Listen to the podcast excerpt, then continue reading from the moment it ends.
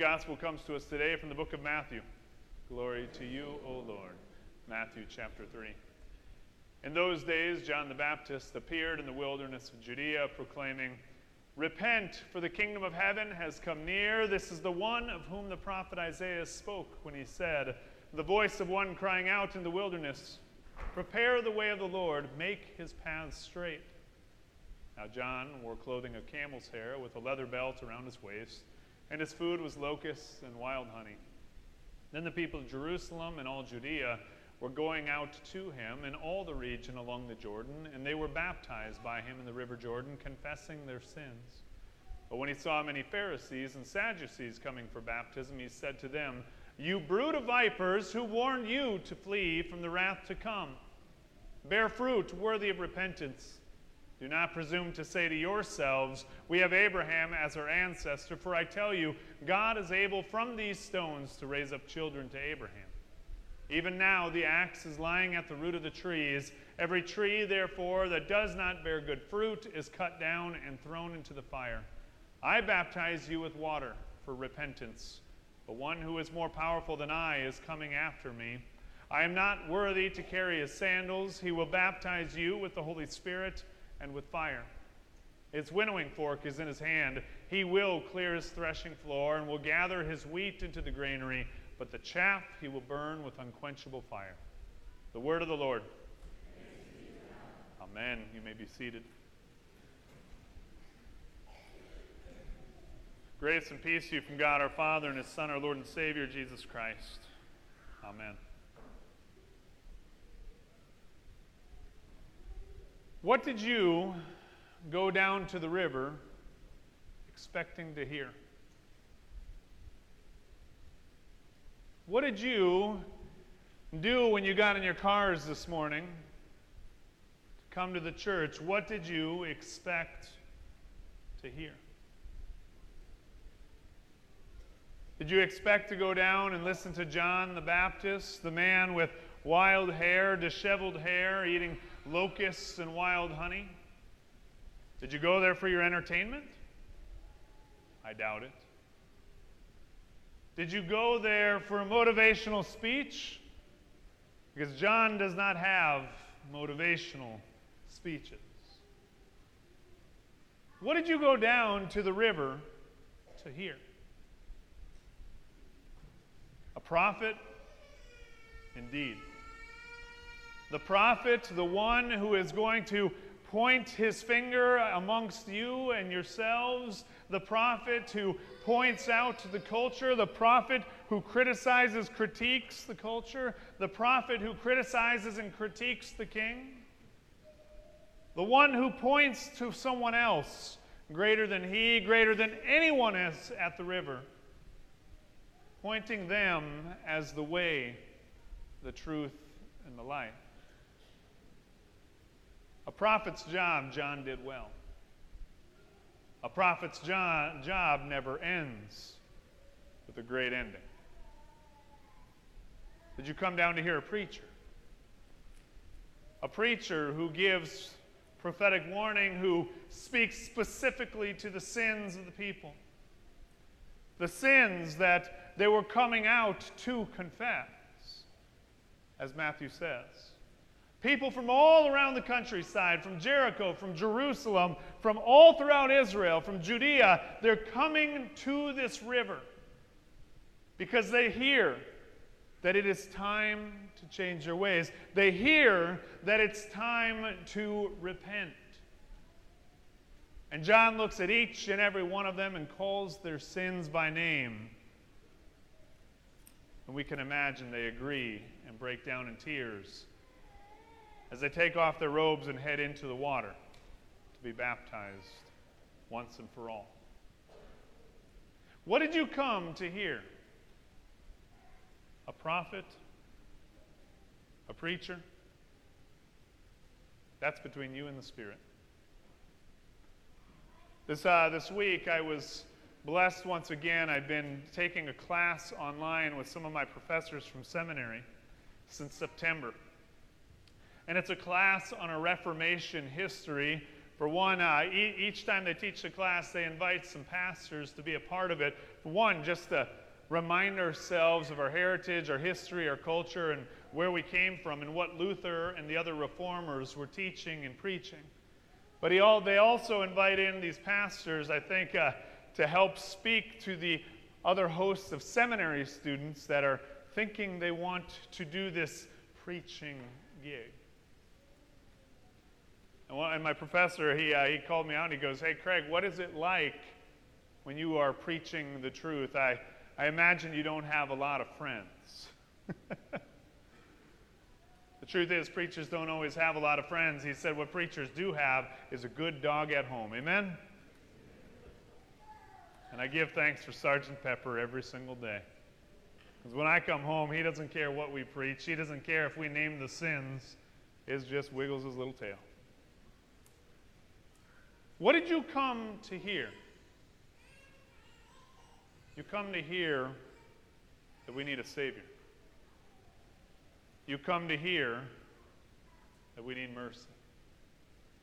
And John the Baptist, as he was standing there in the water and calling out every single one of us, he reminds us that we are a broken people.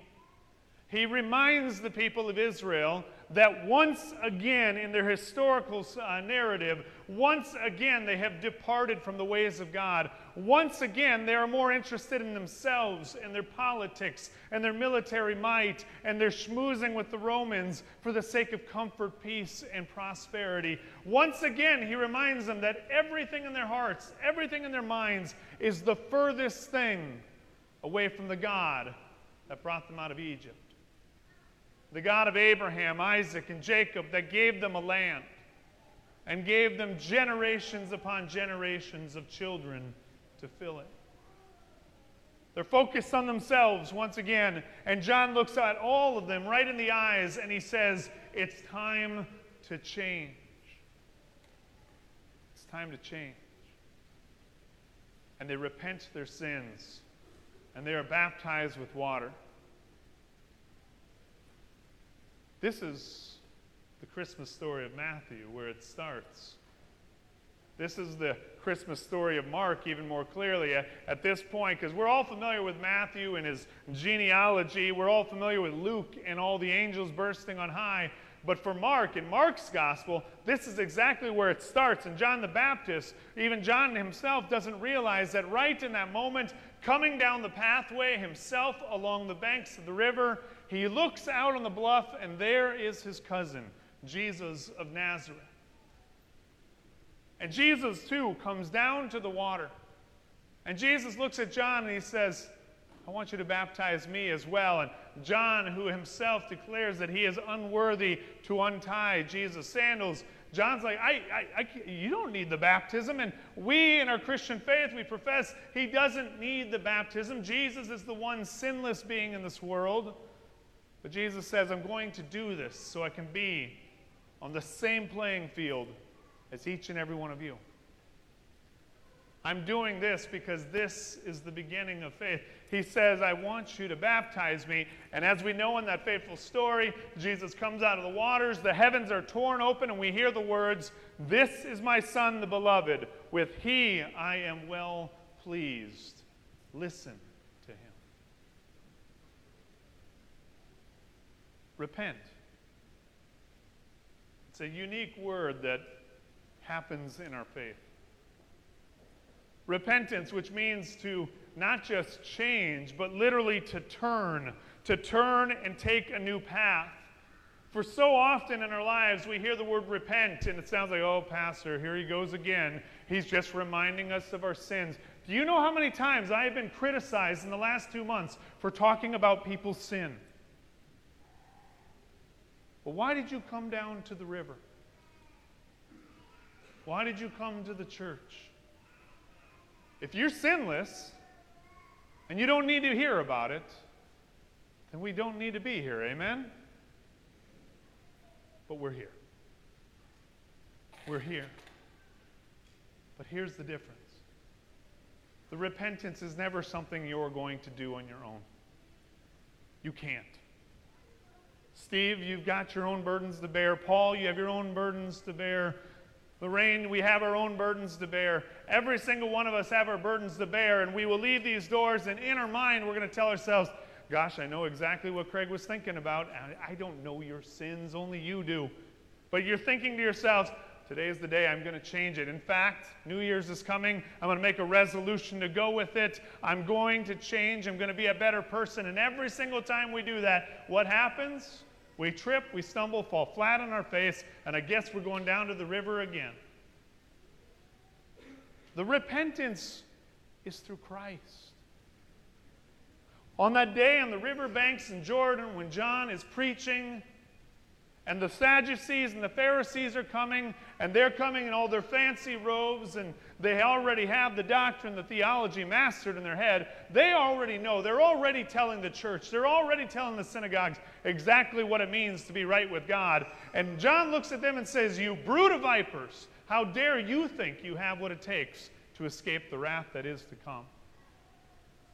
Every single one of us, whether we are ready to change our lives or whether we, whether we think we've got it all figured out.